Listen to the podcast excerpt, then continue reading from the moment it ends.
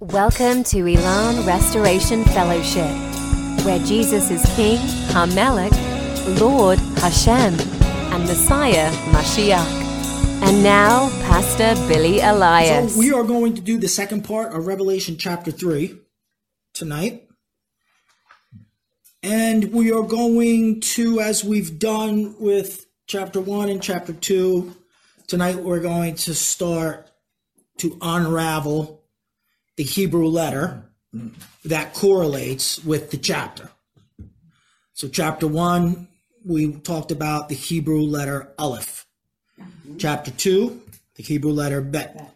And today in chapter 3, we talk about the Hebrew letter Gimel. Funny, funny sounding letter. Um, literally means camel. We're going to go through all of that. But before we do that, what I'd like to do is I want to go back when we talked about the seven spirits. The fifth spirit that we talked about last week, uh, found in Isaiah chapter 11, verse 2, is interesting because as we put all of chapter 3 together, we see that there's three churches Sardis and Laodicea are the top and the bottom, Philadelphia is squished in the middle. Sardis, awful. Laodicea, awful. Philadelphia had it together. So what we see is when God speaks to these three churches, you're bad, you're good, you're bad, but if you want to be good, you need to look at what they're doing. Because in what they're doing is where you failed, but because of your failure, I'm going to A, spit you out of your mouth, or B, you're never going to come back to life because you're dead right now. So the light's gone out on Sardis, and the light has gone out on Laodicea. But in Philadelphia, it remains. So I wanted to go back to that fifth spirit, which is the spirit of power, of bravery, of strength. It's a spirit of greatness. Now, that Hebrew word great is gadol, which we're going to talk about, but you'll notice that gadol for great begins with the G, which is actually the letter Gimel. So when we spoke about this, it's Gevura, right? Gevura, Gevura. I know my, my Hebrew is um, a little shaky, but um, as far as my pronunciation, I sound like Popeye sometimes when I, I speak Hebrew, but that's okay. Okay.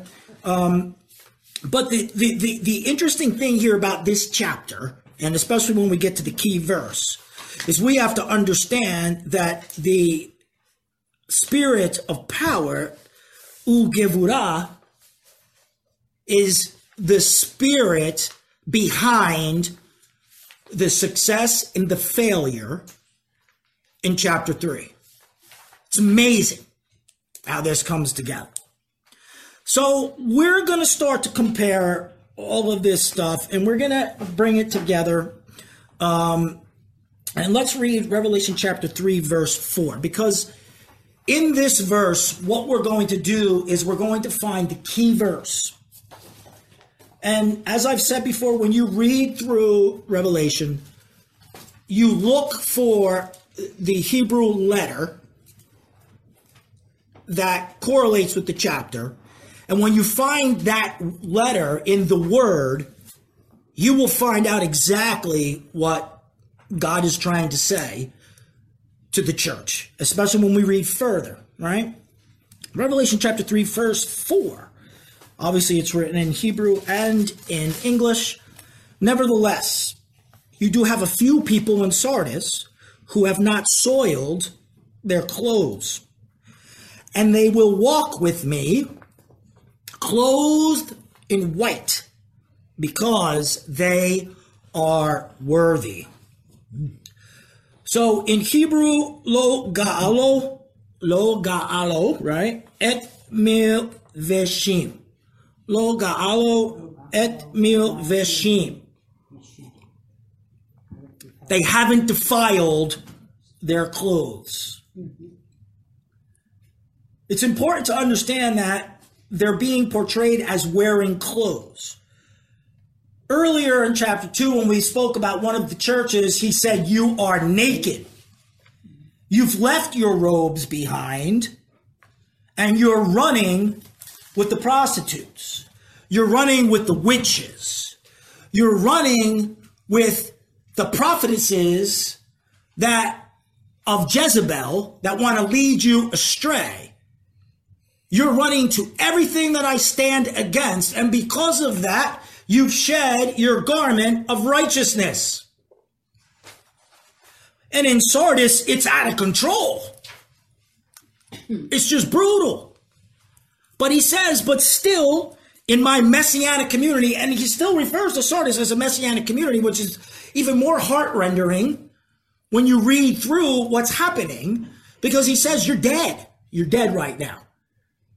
But there's a few, there's a remnant whose clothes ga'alo, there's that gimel, are not what? Defiled. Ga'alo in Hebrew means to be defiled. What is chapter 3 really speaking about? How do you not become defiled? See, we would look at that and many would say, oh, it's about the sin. No, it's about how we don't. And if it's we want to understand how do we keep ourselves from being defiled? How do we keep ourselves clothed? It comes down to one very little simple word humility.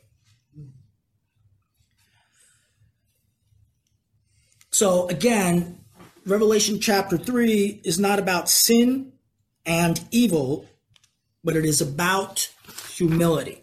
Now, we're going to talk about this Hebrew letter Gimel. Now, it's often referred to as the three pillars. There's the three pillars Aleph, Bet, Gimel. So when you look at this, the Aleph is always the, the, the Hebrew letter for father. The Bet is Ben, which is always kind of the Hebrew letter for son. And now we have the Gimel. And it goes a little deeper than saying, oh, it's the Holy Spirit, because it go like I said, it, it goes a little bit deeper than that. So when when we talk about the letter Gimel, there's a couple of things that we have to understand. We're going to talk always literal, spiritual, and the word picture. We're always going to talk about those. And in that, we're start to get a little bit more understanding, not only into the letter, but into the chapter. Because remember what God is saying to the church at Sardis and to the church at Laodicea. You're dead. I want to spit you out of my mouth. You're wicked. You're this, you're that. He just rails them. So when we look at the letter Gimel, the third letter of the Hebrew alphabet, we know that it literally means camel. That's what it literally means. Mm-hmm. Spiritually, it means kindness, charity, or the culmination of both. And the word picture is of a man bowing and performing kindness, where we get this word called Gemilut Hesed. Now, on every Jewish table on the Friday night, just like ours, we have the Tzedakah box. The Tzedakah box is of charity, and it's of um, it's charity, it's justice, and it, and it's it's about a giving heart. Well, that box goes hand in hand with Gemilut Chesed. Gemilut Chesed. Performing acts of kindness. This is about performing kindness. This is about saying, I am going to give charity, not only with finances, but I'm going to give charity as far as time, effort, and teaching. You see, what's often lost when we talk about humility is the fact that somebody who is humble before God is a teacher. They become a teacher of wisdom and a teacher of Torah because, as we saw in the seventh spirit last week, the, be- fear of Hashem is the beginning of wisdom. wisdom. Without the fear of Hashem, we cannot have wisdom. Without wisdom, we cannot have humility. Without, hum- without humility, we cannot have those who can teach Torah effectively. They can't because they can't practice it. And humility is a brutal, brutal, brutal, brutal characteristic that you have to deal with. I don't care who you are, your flesh always wants to do what it wants to do. So one of the things that we have to understand now is, and we're going to next week, we're going to talk about how the word looks as far as the, the, the construction of it. But I want you to see, and I want you to bear in mind the word picture of the man bowing in performing kindness. The man bowing in performing kindness. So what we're going to do is we're going to look at how Gimel is actually spelled. And a lot of times when you look at the phonetic spelling of a Hebrew letter, you start to understand what the word means, and in this particular case, what the chapter is all about. So when we look at the, the phonetic spelling, Gimel, when it's spelled out, means to deal out, to give, or to wean. That's interesting. To deal out, to give, or wean. So, one of the big things that we have to understand when it comes to humility, and the writer of Hebrews, John John Doe, or John Jay, whoever it is, nobody knows, he says something very simple in Hebrews, but he says that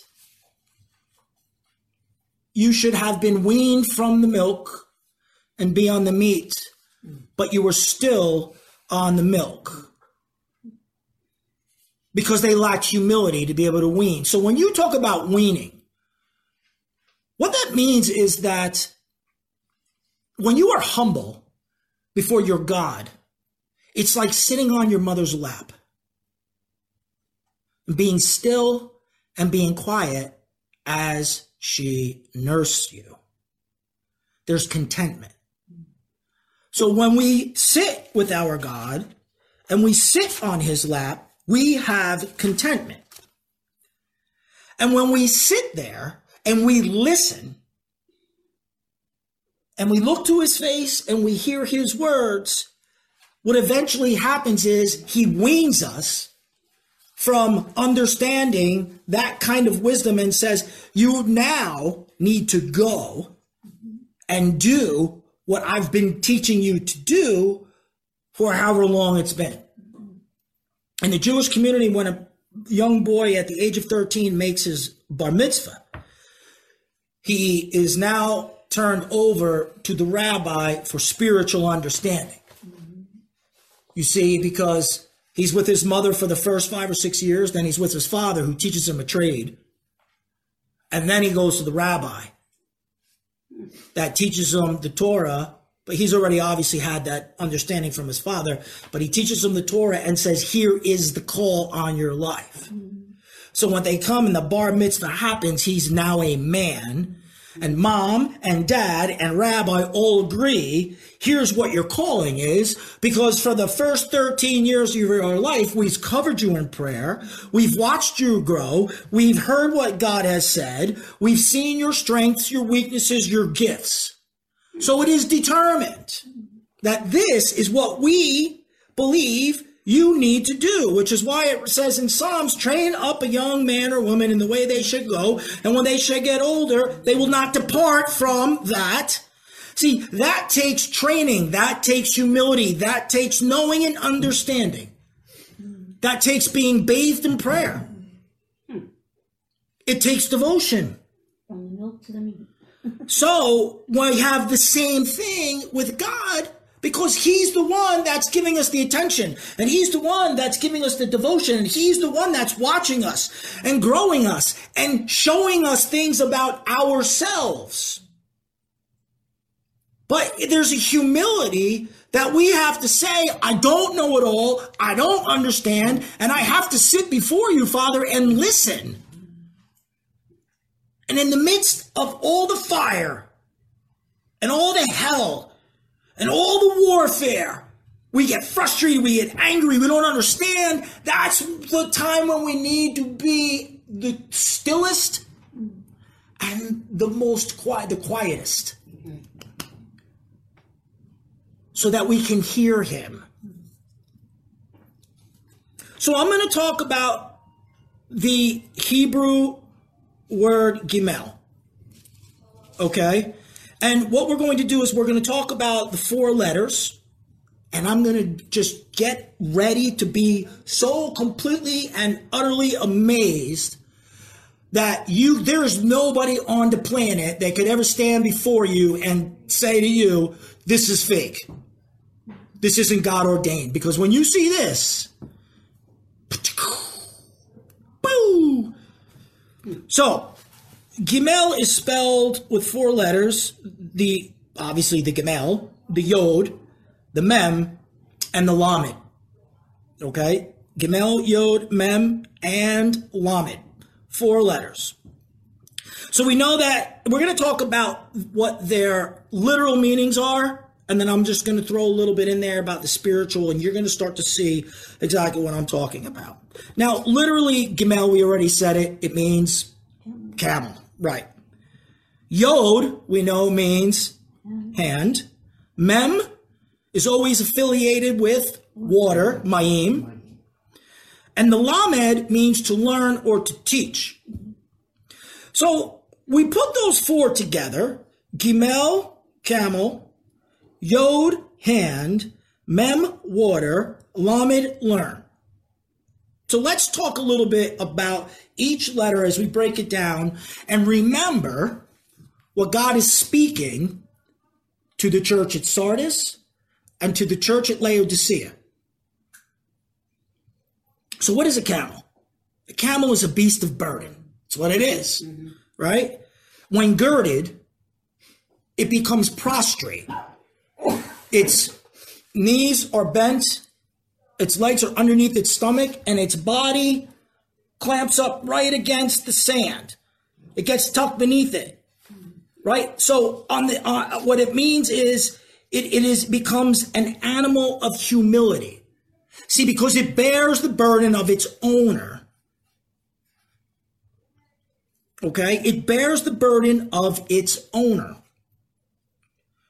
So that's the Gimel. And when you look at the shape of the Gimel, one of the things you start to see, and I, I talked about it, it speaks of humility.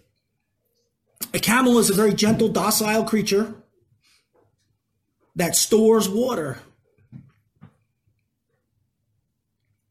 Because the more water it stores, the healthier and stronger it is, the longer it'll last in the desert. Because its abundance waters thrive. They're alive inside of the camel's stomach. So that is the camel. Then we look at the yod. Now we know yod means hand, right?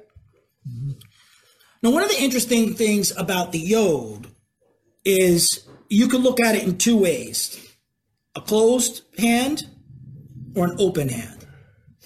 When we look at the closed, and when a baby is born, have you ever seen like when the baby is born? One of the things it's called the APGAR score, right? We we EMTs we were all taught how to do an APGAR store score. It's called rigidity.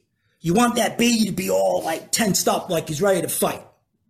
Okay, means it's it's it's neurons and its its brain is reacting to going from protection to not protection and freezing cold and all that. Its hands are closed because in reality when a child is born, it's all about that baby. So when you, those closed hands can be, closed hands can mean aggression, but it can mean possession. It can mean authority.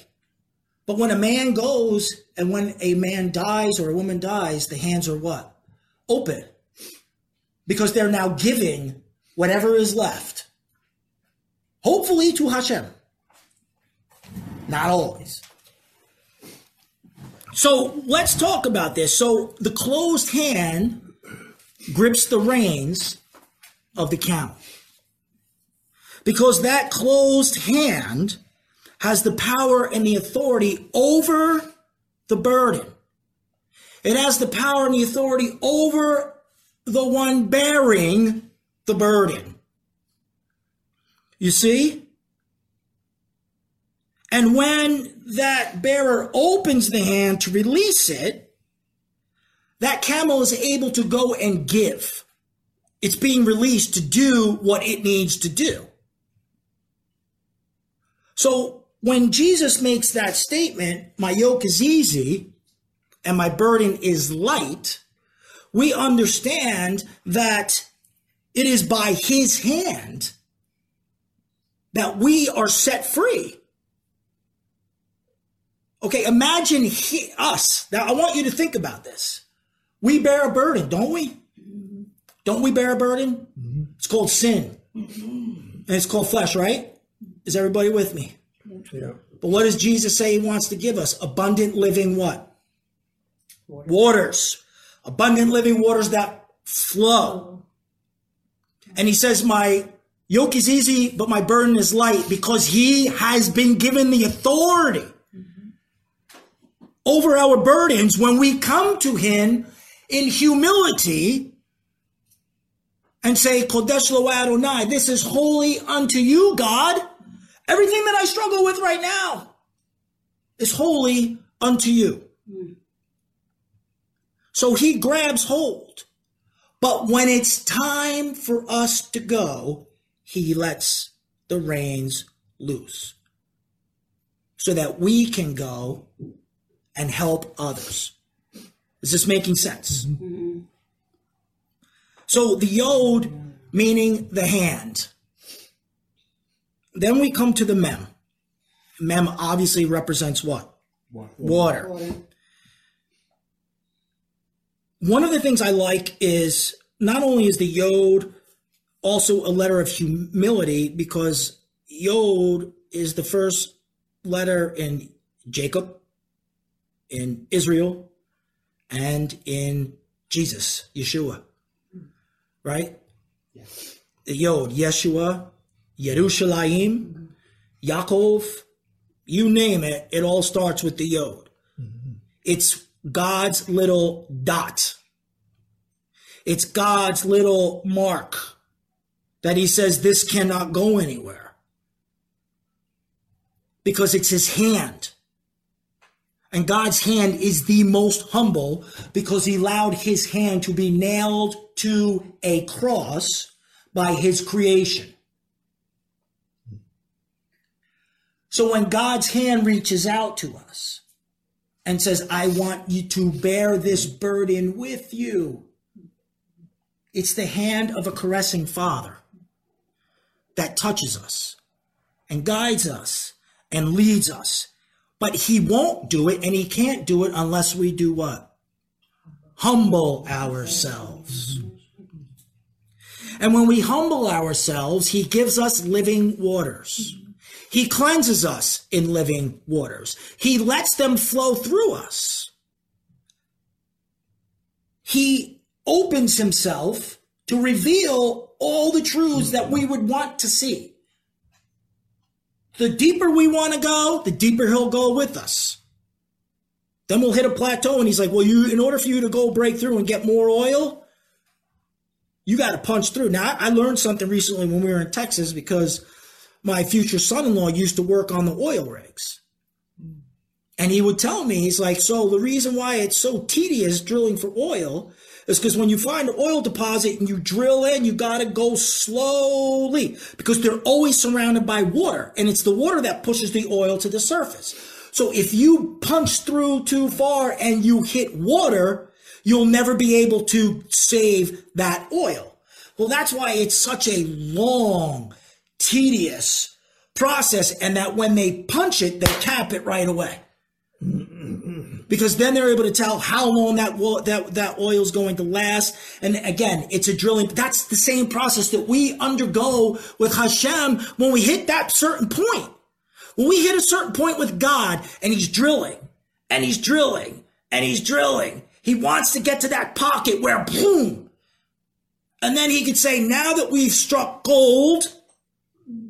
And you're being refined in the fire, now I can teach you new things. I can bring from the storehouse things old and new and make them new again. I can reveal mysteries to you that you never saw because your humble heart has allowed me to drill. The writer of Hebrews just says it's a double edged sword. Same difference. He just doesn't thrust the sword into your heart. No, it takes time. It's like surgery. You hear it all the time, right? I'm undergoing spiritual surgery. That's what that's what he's talking about. Think about Isaac in the third well in Genesis 26. What happens? It takes time. He has to dig out his father's well. One bucket of dirt at a time. One bucket of dirt at a time. Tying dudes up with a rope, putting them on a pulley system. One bucket at a time. Why do you think it's called weaning from milk to meat? Because in the meat part is the application of what you've just learned. But if you can't apply what you've learned, lacks humility.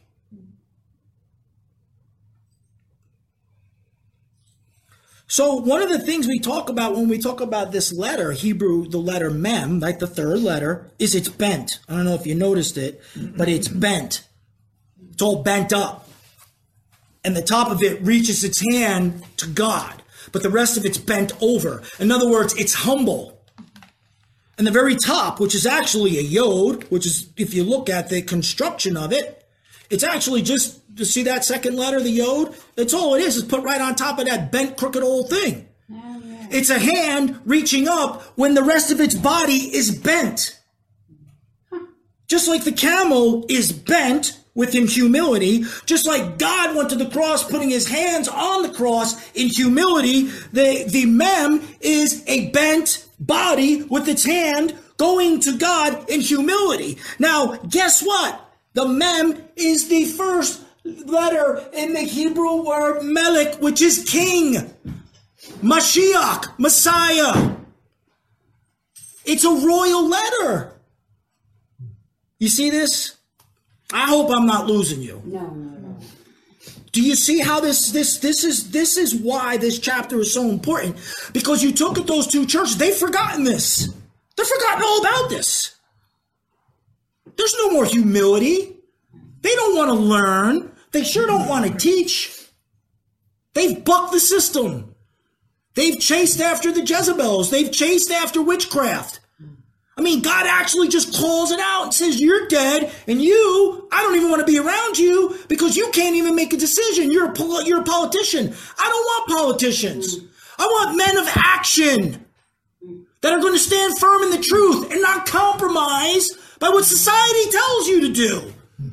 Because I'll spit you out of my mouth. Be hot or cold, I don't care, but don't do that. Because there's no life left in you. He tells them, You don't even know what refined gold is. Because you never got into the furnace. You've never allowed the drilling process to complete. That brings us to the Lamed teaching or learning. See, the thing about the Lamed, which I like, it's an acronym for a heart that understands a spirit of wisdom. We spoke about the seven spirits. Wow, how does that come up? How did that come up? I don't know. It's in the Hebrew word gamel when it's spelled out, Lamed. It's about understanding and teaching God's will and His Torah and learning from the spirit of wisdom. But folks, if you remember, what comes after the spirit of wisdom? The spirit of bravery. That what? The spirit of ugevura. The spirit of bravery. You cannot stand in a spirit of power. You cannot stand in bravery and heroism for the gospel in humility unless you have wisdom. You can't do it. And you can't have wisdom unless you humble yourself. So when we combine this word, all these letters in this word, which means camel, let's look at it. We find that Jesus' statement, I said it, my yoke is easy and my burden light, is, an act of humility. When we humble ourselves before God, his waters continue to flow. He blesses the hands of our work. We can now claim what is rightfully ours and possess with authority the things that he has given to us. When we open our hands, we're doing so in an act of humility to serve, to teach what God, Hashem, has already shown us.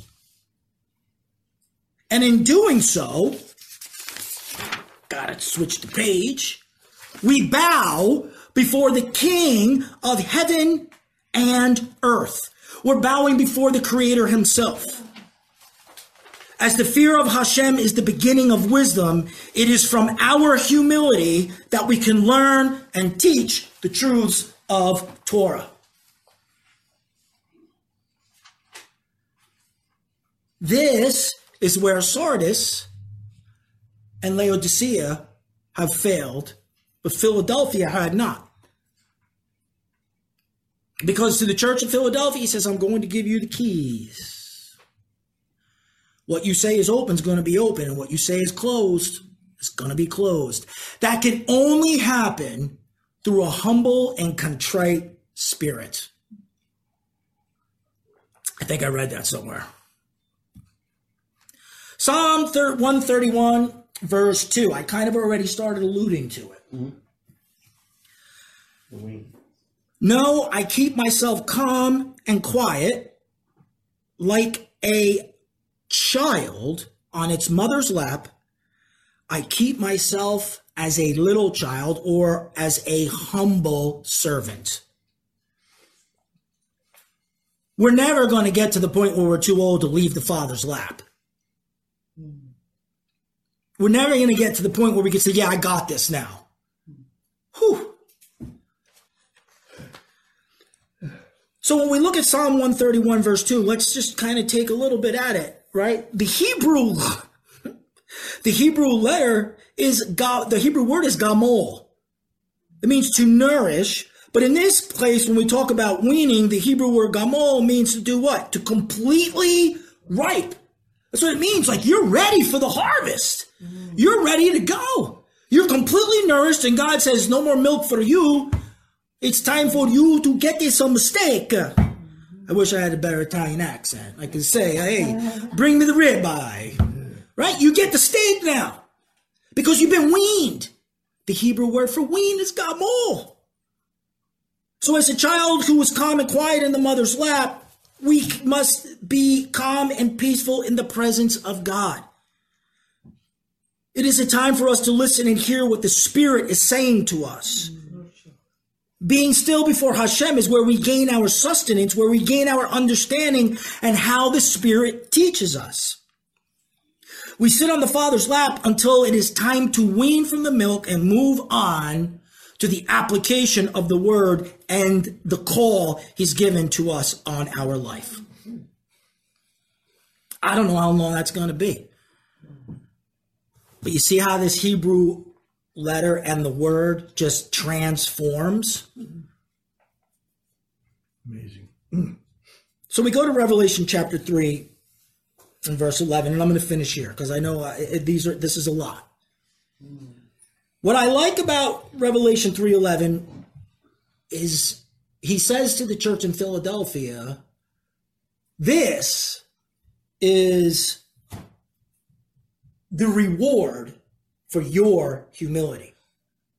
And I want you to pay close attention as we read this with what we just talked about. Remember, the Gimel is about charity. It's about giving what you've received. What goes in must come out. That's why that tzedakah box is so important because what comes in goes out. Revelation chapter 3, verse 11. I know that you have but little power, yet you have obeyed my message and have not what? Disowned, disowned me. Oh, I would never disown. I don't disown. Go, what are you talking about? The second you think you got it together, mm. and again, I hate to beat that phrase. The second you think you've arrived, you've just you've become God now. Oh, it's bad. Woe to you who think you are God. And he says literally, I have not dis, you have not disowned me. Could you imagine what God must feel like when he calls a congregation and then has to say, they've disowned me. You're dead. Now I got to pull my light. Mm. What? Verse 9, here I will give you some from the synagogue. We're not going to use that. That's a bad, um, remember if we talked about it, it's, it, it's the bad, they call it the synagogue of the adversary, but it's not, it's just a bad gathering. Those who call themselves Jews but aren't. Oh, I've heard that before. Those who call themselves Jews but aren't. On the contrary, they are lying. See, I will cause them to come and prostrate that prostrate themselves at your feet and they will know that I have loved you. Because you did obey my message about what? Persevering. I will keep you from the time of trial coming upon the world to put the people living on earth to the test. Your humility in the spirit of bravery, in the spirit of wisdom, the spirit of understanding, the spirit of counsel, and the fear of the Lord is the beginning of that humility that will save us in the end, not just to salvation, but to keep us from all the crud and the nonsense that's coming. That, my friends, right there. And now, if you really look at this, in verse 9 through 11, what we find is the, here's the fruit of humility, isn't it? Yes. We find kindness, justice, and charity. And as we humble ourselves to sit at the feet of the Messiah in the lap of the Father in heaven, we get strength. That's what keeps us alive is those living waters that flow through us. The word of God is our sustenance. And Satan wants to steal it. Because he doesn't want us to become strong in the Lord and the strength of his might.